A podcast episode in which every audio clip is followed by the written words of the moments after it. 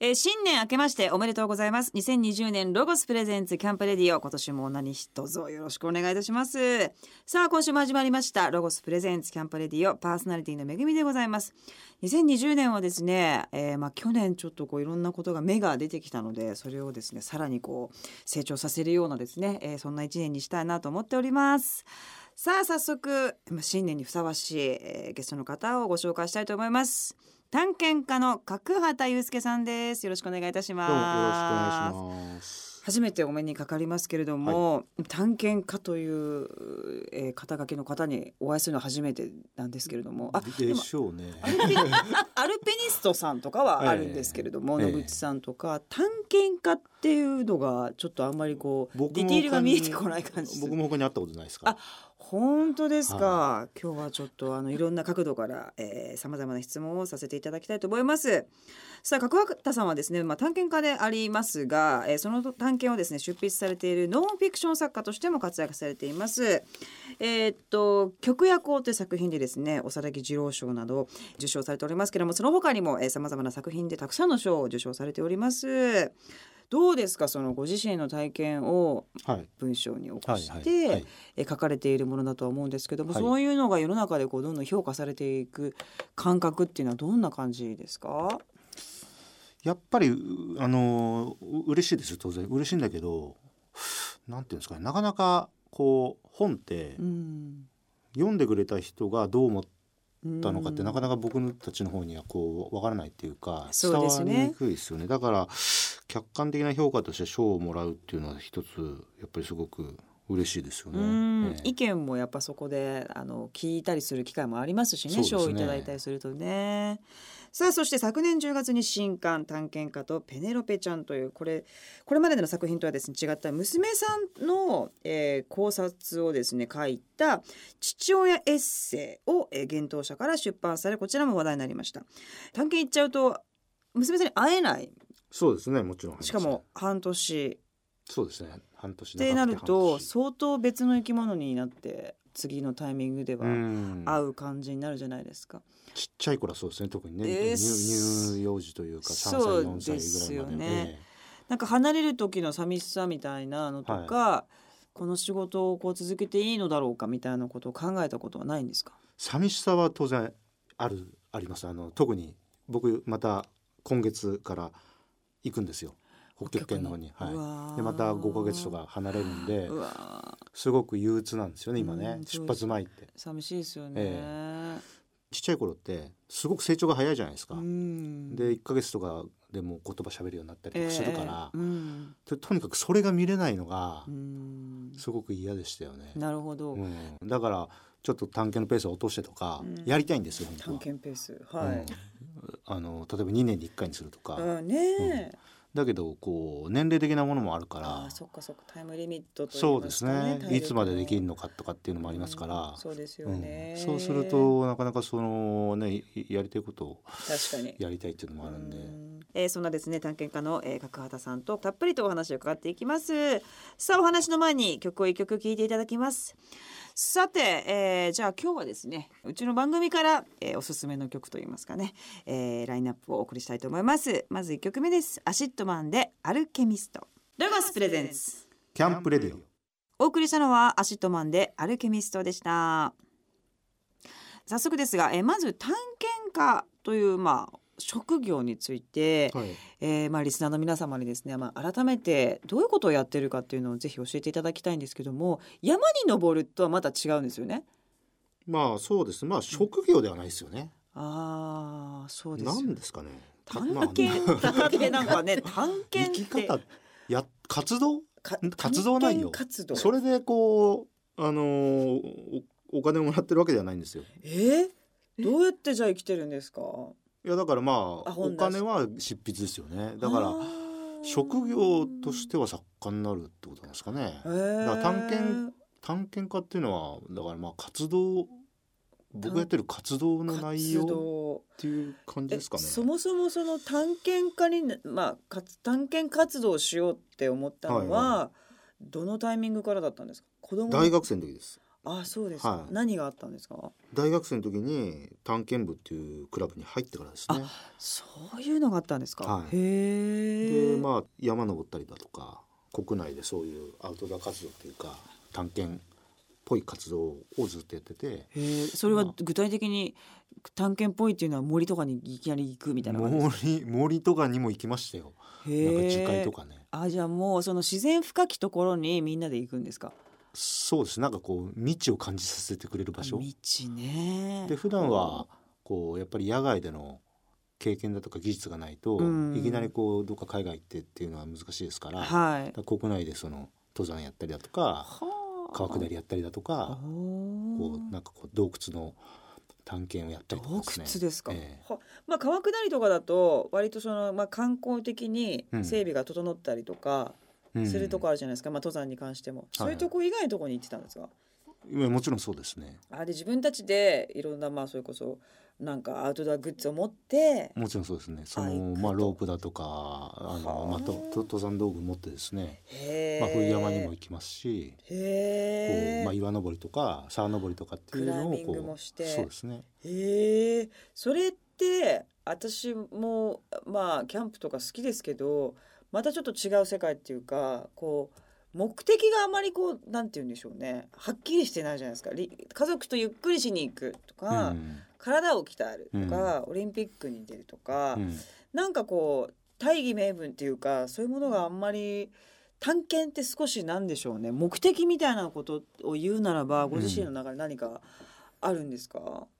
すっごい難しい質問ですね。なんか僕のなんか存在意義がこう今グラグラ揺さそうぶなんかられいてやいやなんかで もそれぐらいなんかなどうどういうことなんだいろうっやてそれはだからわらな本すぎちゃっ当てに探検部時代からこのはい20年間ずっと考えてることなんですよ、要するになるほど答えなんて出ないよとそうそうそうそうなんでこんなにやりたいんだろうって思ってるってことですかそうですねだからあまあ山とかだったらまだわかりますよね、うんその頂上登ってねこの山の頂上に行きたいとか、うんそでうそうそういうんじゃなくて、うんあくまで未知の場所に行きたいっていうことですから、へー要するに誰も行ったことがない場所だとかはあ不確定な状況の中に行って自分を何かこうんう、あのー自分の命を維持するような感じですかね。うわだかあらそのプロセスがすごくまあ魅力的だと思うんですよね。へえだからその先が読めない場所っていうのが今世界のどこにあるのかとかっていうのをすげ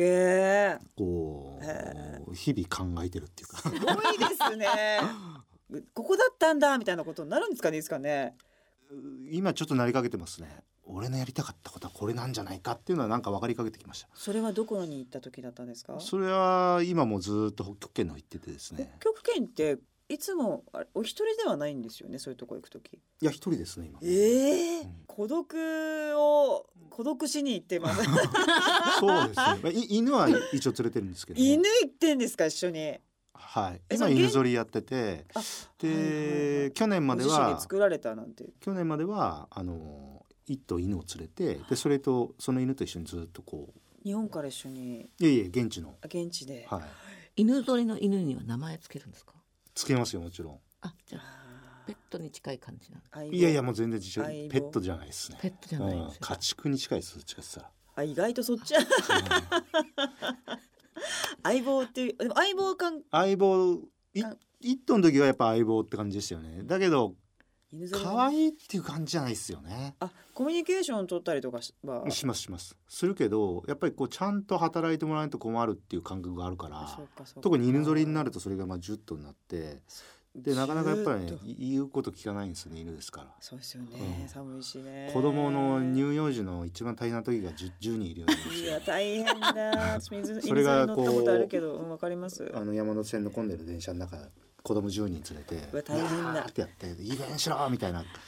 あ大変ですね感。覚ですかねなるほどだからね。犬犬乗りやってて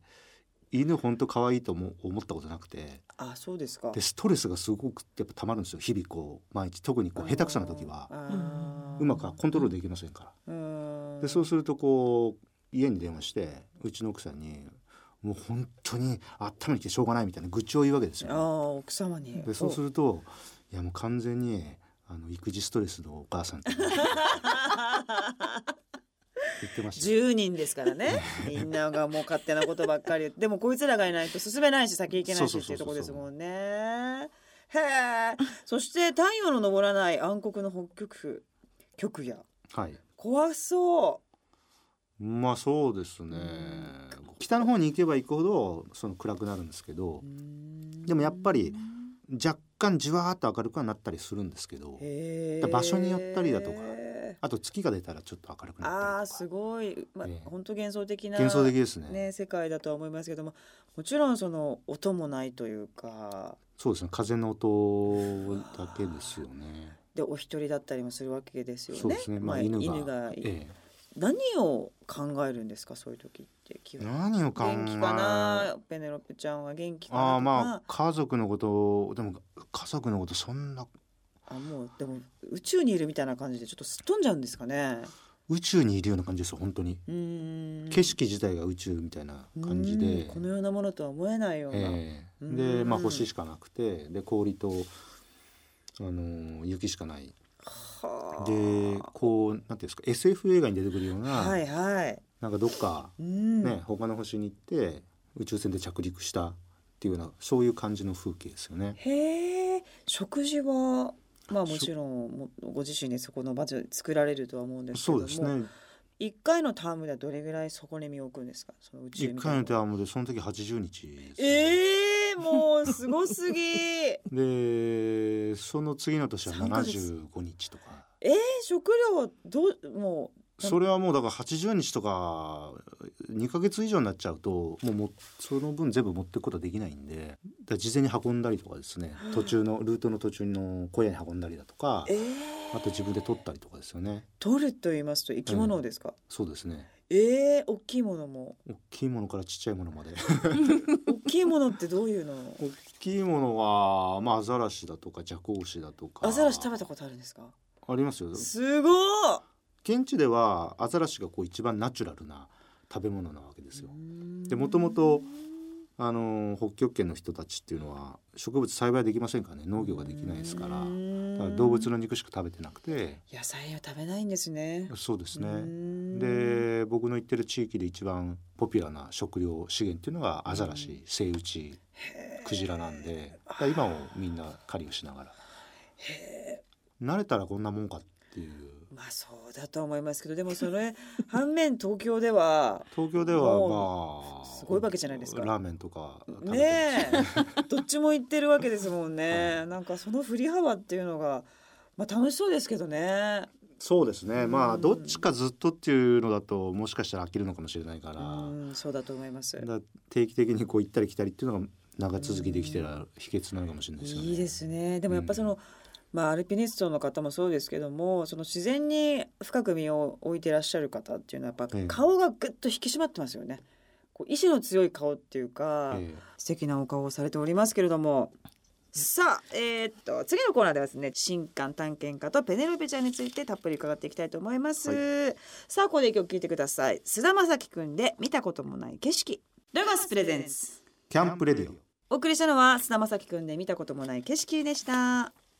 さあこのコーナーでは2019年、えー10月に幻冬舎から出版されました角畑さんの話題の本探検家とペネロペちゃんについてたっぷりとお話を伺っていきたいと思います、まあ、まずこの本のタイトルにもありますペネロペちゃんというのはですね、えー、角畑さんの娘のことなんですけれども今現在娘さんが6歳そうですねはい旅は行ったことあるんですか一緒にああのーよく海だとかああーのー山だとかは連れてきますへえ、山でももう角畑さんはもうどどこまでも登れちゃうわけじゃないですかいやだからまちょあっと子その供に合わせてというかね当然ちょっとその辺の感覚がにしてもなんか、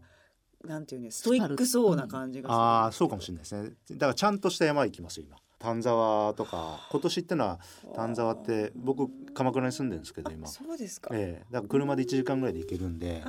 あいいで朝す行っねて、へだからすえあのー下から上まで、まあ、1,000メートルぐらいあるんですけどねし標高差にして、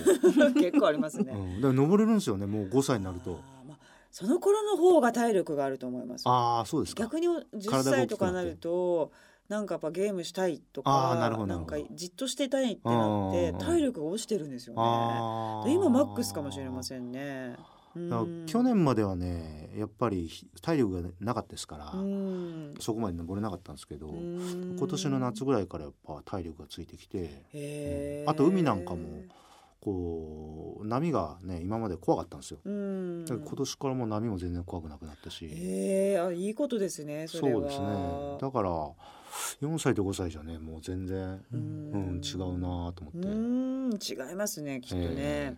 でもどうでしょうご自身がその、まあ、いいない時期があるはいわけじゃないですか、はいでそれがまあ今はもうスタンダードにはなってますけどちょっとこう怒る時に、まあ、うん私もこの特殊な仕事してますから、うん自分ができないのに怒ってるわってちょちょっと途中で笑っちゃいそうになったりするんですけど、えなんかそういう感覚ないですか勉強しなさいとか例えばうんなんか毎日お風呂に入らなきゃダメとか言うけど、うんお父さん毎日入ってないよねみたいなのあるじゃないですか。なんかこうセリフのように言う言うことってあるじゃないですか親として。えうん、なんかそうですね親になって思ったのはなんかつまんないことで怒るんだなってのを思いますよねだ本か当らにそうなんですよ、うん、だから、うんちっちゃい頃に親に言われて細かいことですねそれこそうん今言ってるのは、なんだろう早く風呂に入れとか片付けなさいとかね、うん、エアコン切れとかよくわかんない、うんテレビは1日2時間とかそうあれもよく考えたわけじゃないんですよねもうちょっとこう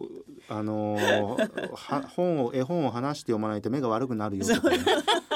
あのーなんか自分が子供の頃に親に言われてすごくうるさいなって思ったことをやっぱり言言っっちゃてるんですよね言ってます。あー言っちゃいますかうんだからそれはやっぱ子供ができるまで僕なんかねもし自分に子供ができても、 多分そんな子供のことなんて気にしないんだろうなって思ったんですけど。できるとねねやっぱりちゃんとした大人になってほしいなと思うんですよ ね。わかります、うん自分のことはすごい棚にあげちゃいますそうですよね。うんだからそれはありますね確かに、ね。そうなんですよね、うなんかその不思議みたいなのもありますよね、うん自分が親になってね自分の親に似てるなって思いますね。あ自分がええあーなる言ほどなるっほてどる注意してるポイントとかがへえすごくに同じようなところで注意してるような気するんですよ。ああそうなんですね、うんじゃあもう染み込んじゃってる染み込んるで出ちゃってるねんです子供の時に言われたことが多分ねどっかで刷り込まれてあてーでそれって出てんのかなっていう。それはそうかもしれませんねやっぱりそれが自分の基本ですからうね、ん子供の時言われたことっていうのがそうですねそういうのもあるかもしれませんけど、お子さんにそのゴリラ研究者になってもらいたいっていうのは、うんまあ、本の中にね、はいはいはい書かれてましたこれは一体どういう思いからそのようなそうですねなんかやっぱりまず自然と関わる仕事をしてもらいたいなっていうのが一つああってでだけどなんかこう自分みたいにさっきおっしゃったような探検とかってうんわけわかんないじゃな いですか。まあそうです ねそうかもしれませんねなんかはいこう、足場がないわけですよ僕には専門家としての足場っていうかうん登山家だったらね登山っていうなんだろううんフィールド確固としたこううんフィールドがあるでなんか研究者だったらその学問の世界のそうですねね足場があるじゃないですかそれぞれのこのジャンルっていうかね、うんでそれは僕にはそれがないからなんかすごくなんかそれがなんとなくなんだろうんうじ自信のなさにつながってるのかな意外とそういうとこあるんですか。 うんだからなんか子供にはちゃんとした世界に所属してほしいみたいな気持ちはあるんですよね。あーうんまあ職業としてあーあるよあるよね研うん究者ってあるねってあ面白うそうえ何それって言われるんじゃなくてあうん面白そうとかすご いねとかって言われるようなちゃんとした気にしてたん人っていうんでですすねかそねこ。はあ、うんちゃんと社会に所属していることが分かる人っていうかなるほどなんとなくう。そういう子供にはそうなってほしいなと思ってて。えー、かなりハードルの低 い。確うかん。大体みんな ね、その仕事って。やっぱご自身ならではのそのそうですねやっぱ着眼点と言いま に。すか、でね。なんかこうアグレレッシブな感じっていうかねおもし僕が 僕の感覚で面白そうだなと思えるのにやっぱなってほしいと思うからそうするとなんか、アフリカの森でゴリラを研究してるうん、女性とかってなんかかっこいいじゃないですか。かっこいいですね。ねええだからそそ れでまあゴリラでいいかなっていうぐるペネロペちゃんには言ってるんですか。これそうずーっと言っててでも生まれてかなり早い段階で動物園とか連れてって、うんでゴリラ見せたりとかオランウータン見せたりしてたんですよう。で前はあの都内の都心部に住んでましたからだからしょっちゅう上野動物園行って「へえ誰がゴリラだよ」って「パンダなんかどうでもいいから」 ってあれゴリラすごいだろ」っつってなんか人間みたいだろうみたいな感じでうんもう近くに見せてじゃあかなりこうゴリラになんかお特別な思いっていうのはあるんじゃないですかそんなに見てたら。うんと思ったんですけど、ええだからやっぱダメだったんですよねそれで。あーのーそうですよねうん反発してだから4歳あ3歳か4歳4歳だったと思うんですけど、うんある日なんか突然ゴリラの研究者にならないからってあら悲しい宣言されちゃいましたかで何何がいいんだって聞いて何が好きなのってウサギかゾウが好きですあでも動物だったらよかったです ねそうですうんねでゾウはねすごく面白そうなんで、うんいいですよねゾゾウはねさっきのウサギはちょっとねウサギはあんまりなんでしょうペットっぽいとこもありますしね、でゾウはなんかすごくこう研究も進んでなくて、あそうなんですね、うんへーあの頭めちゃくちゃいいんですよ絵描いたりとかいろいろねなんか見たことありますけども、だけどその象の世界ってまだよく分かってないらしいんですよあいいじゃないですかだ象がいいっつって、うん象ならゴリラと同じアフリカだしで象の研究者になったら、うん僕も一緒にアフリカ行ってあうーん老後は夢は広がりますね老後は娘についてってっていういいですよね、それもねあんまり言うと嫌がるからそう難でしすねいとこなんですよねうんいいじゃんぞーってすごいいいじゃんって言うとまたちょっとなんかね反抗したくなるっていうのが難しいとこですよそうねですさあえーいろんなお話を伺ってまいりましたが、えー、幻冬舎より出版されております角畑さんの「探検家とペネロペちゃん」えーすごく素晴らしい本です皆さんぜひ読んでいただきたいと思いますさあここでまた一曲聴いていただきます奥田民生さんで「さすらい」ロゴスプレゼンツキャンプレディオお送りしたのは奥田民生さんでさすらいでしたさあここからはアウトドアをもっと楽しむためにロゴスからとっておきの情報をお届けするコーナーアイデアタイム GoTo800 です、えーゲストのですね角畑さんにも参加していただきますよろしくお願いいたします、はいよろしくお願いしますこのコーナーのパートナーはロゴスコーポレーション人気 YouTuber どっちゃんですこんばんは、ロゴス公式 YouTube チャンネル、おそロゴスに出演しています、どっちゃんです。角畑さんは探検に行かれる時にはアウトドア商品をもちろん使うわけですよね、そうですねはいはいで、まあ、ロゴスは割とこうファミリータイプの、はいまあ、ブランドらして、はいで割とじゃあストイックなものを使ってらっしゃるんですかまあ登山用品店に売ってるようなものああー、ですかねそうなんですねははいただ極地の場合だと、い、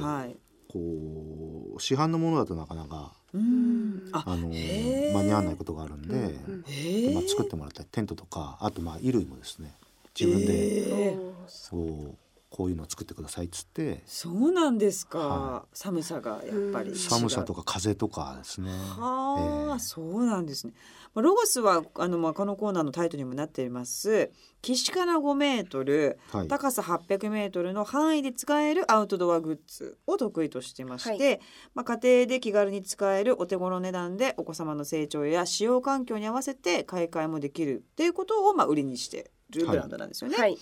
なのでまあペノルペちゃんとどっかアウトドア行くときに、うんはいはいあのすごく便利なものっていうのはたくさんあると思いますのでぜひあのチェックしていただきたいなと思うんですけども、キャンプアイテムとかっていうのはどうでしょう興味あるんですかキャンプアイテムまあ買ったりしますよねそのバーベキュー用のこうちょっとしたコンロ台だとか、うんあとなんだろうテーブルとか椅椅子とか、うあ、んうんテーブルロゴスかもしれないおおすごいじゃないですか。どっかで見 たことあるなと思ったら。おお家家でしたか。あのメープルリーフ柄のこう、はいはいはいなんかちょっと葉っぱ柄なんですけども。ええ家でも使ってますよなあそうですか。すごいロゴさん。あのリビングのええ。テーブルがなかったからそそれ使ってましたね。リングと自分なかったですか。えあらそうですかえ。最近なんかうちの奥さん買ってあじゃあ使ってたんですねそうなんですね嬉しいですねありがとうございます さあ今回はですね角畑さんにアウトドアでの食ですねについて、えーのっちゃんから、えー、角畑さんへのおすすめアイテムをご提案したいと思いますさあどっちゃん今週よろしくお願いします、はい、ちょっとプロの方お相手だと、ちょっと緊張するんですけど。そうですねでもお遊び半分の、まあ、お子さんと一緒に行った時そうねに楽しめるアイテムを今回、はいご紹介したいんですけども、はいえっと、2020年の販売アイテムで細長い水筒みたいなうんものなんですかわけいどいこはれい常温であの持ち運べる携帯オアシススピナーっていうもので、まあ、飲み物以外にもこうパスタとかおれやすいものあをこう入れていただいたりとかお子さんだとこうここにお菓子のなんかマーブルチョコとか はい入れてちょっとずつこあーう蓋に溶けないっ乗てせことてそうですねあー常温なので、まあ、そんなに冷たくも温かくもっていう最近女性の方こう常温で飲み物持ち運ぶのがなるほどね主流になってきてるのでこの細さがいいですねそうですねんポケットとかカバンとかにもスッと入れやすいサイズになってるのでうん 300ml でへーはい入ります。なるほどこれどうですか。 探検にはちょっとまあなんか普段使うのに良さそうですそようねですそようですねね。クイックな感ちょじっで。と出かけるときに、そうですねうん。この二つはここのちのちっっちちゃゃいいの2つが100って書いてあるこれ黒と白の2個セットなんですけど、携帯オアシストラベルボトル100っていう商品であの調味料入れたりとああかやっぱりお酒うをん好きな方でもそんなにアウトドアでグこビグれビに飲おまない酒入れて飲んでたら結構やばくない 酒飲み感かなり演出そうなんですよでもな何飲んでるかわかんないんで周りから見たらなんか強い酒飲んでからみたいあなとはこう薬入れたりとかああーのなるほど薬機内に持ち運べる100ミリにうしてんてここに100と書いてあるんですけうどんそれでこう薬を持っていったり薬とお水うん薬と水を漏れないってことですよね。でもこれそうですね液体だちゃんとこれちゃんとパックに密閉されるのでえあーとあこはれいいかそうもしれでないですすねねコー調ヒー味豆料でとかも本当確かにいいですねうん調味料がいいですねうんアウトドア持っていくときにはい瓶だとねう大んきかったりもするしかさばるのでそうエコでもなかったりするかうんら自宅にあるものをこの中に移して入れるっていうのははいいいかもしれませんけどその家族でアウトドアするときは、はいどういうものを食べ作って食べるんですか、もうもっぱら焼肉ですね。バーベキュー はああそうですか、はいへえい。もうそれしかしたことがないぐらい。はあい。それ二日キャ構珍ンプしてもうんバーベキュー。あそうですかあーそうなんですねへえなんかその中でもちょっとこだわりみたいなのってあるんですか最近なんかキャンプだけじゃないんですけど、なんかサムギョプサルがああいいですよねう好んき豚好き肉の方が美味しくなってきて、わかりますわかエりゴまマすと巻いて。いいですよねうん野菜もいっぱい食べられるそうでしすねうんどこ行ってもサムギョプサルばっかりになってきた。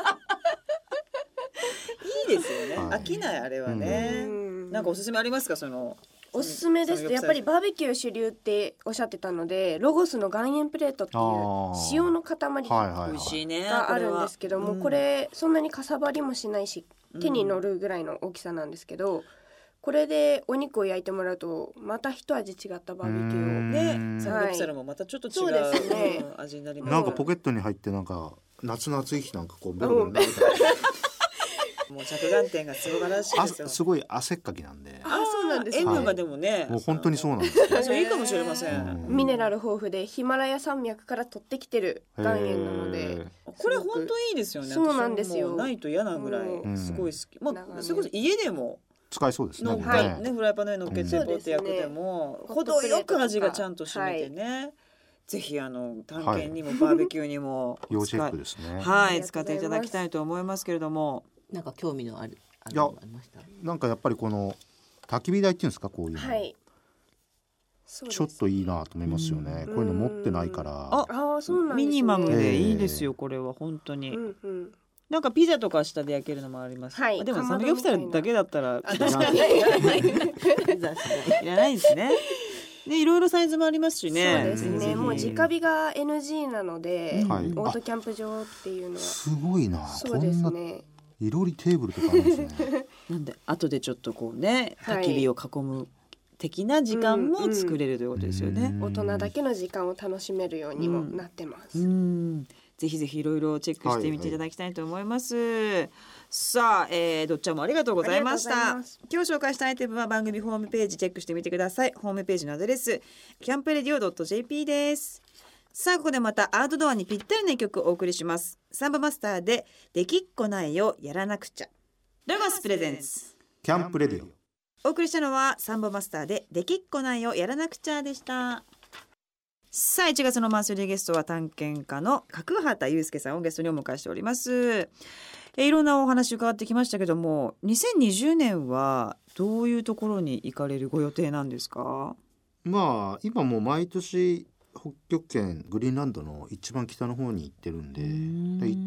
あのー今月から5月まではやっぱり同じ場所に行っても行ってもやっぱりこう新たな発見っていうのがそうですね毎度あるっていうことですよねこうそうですねこうなんかうん別の場所に転々とするっていうか次ここここ行ったから次ここっていううんのよりも、うんなんか一箇所のその場所をもう本当に極めたいなと思ってて。へえで極め知たいらってないういのとこがないあとかなるほどうんうん旅行技術としてもうアザラシ狩りのこうテクニックをもはあう磨いてすごもいうですねなんだろう食料がなくても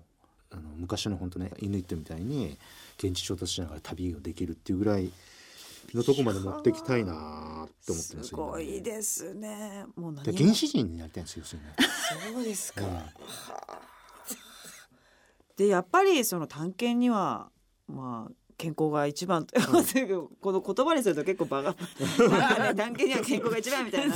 あれですけどもやっぱ普段からあの日本にいらっしゃる時もかなり食だったりとか、まあ、トレーニングだったりとかそういったものは気をつけてらっしゃるんですか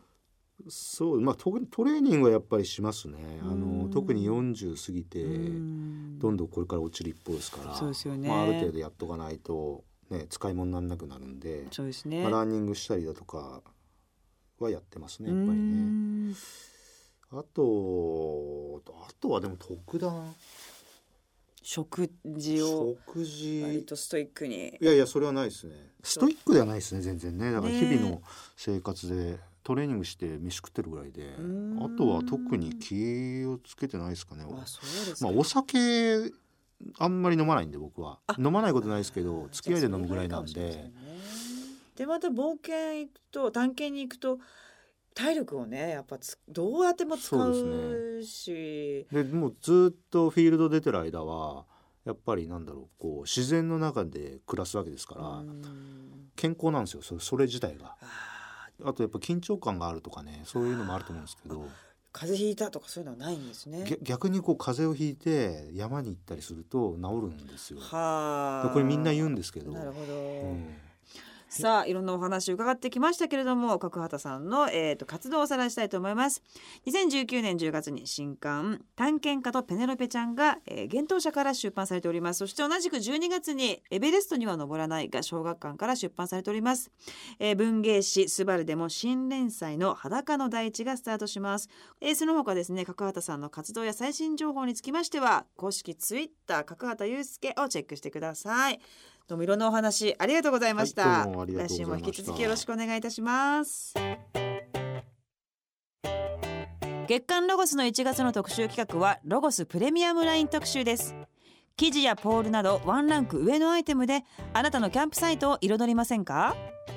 2020年は約20アイテムの新商品がプレミアムラインでリリースされました詳しくはロゴスホームページ内特集企画をご覧ください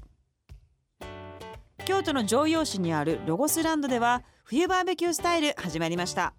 今年もいろりスタイルでトマト鍋やすき焼きを楽しめますまた冬ならではのイベントも開催大好評のスモア作りやおしるこ作りまでお子様も楽しめるイベントとなっておりますのでぜひ参加してください寒い季節が暖かいロゴスランドで冬をエンジョイしてください詳しくはロゴスランド公式ホームページをご覧くださいこの番組の過去の放送はラジオ日経番組ホームページのポッドキャストから聞くことができます www.radionickei.jp スラッシュキャンプレディオにアクセスしてくださいロゴスプレゼンツキャンプレディオパーソナリティはめぐみでした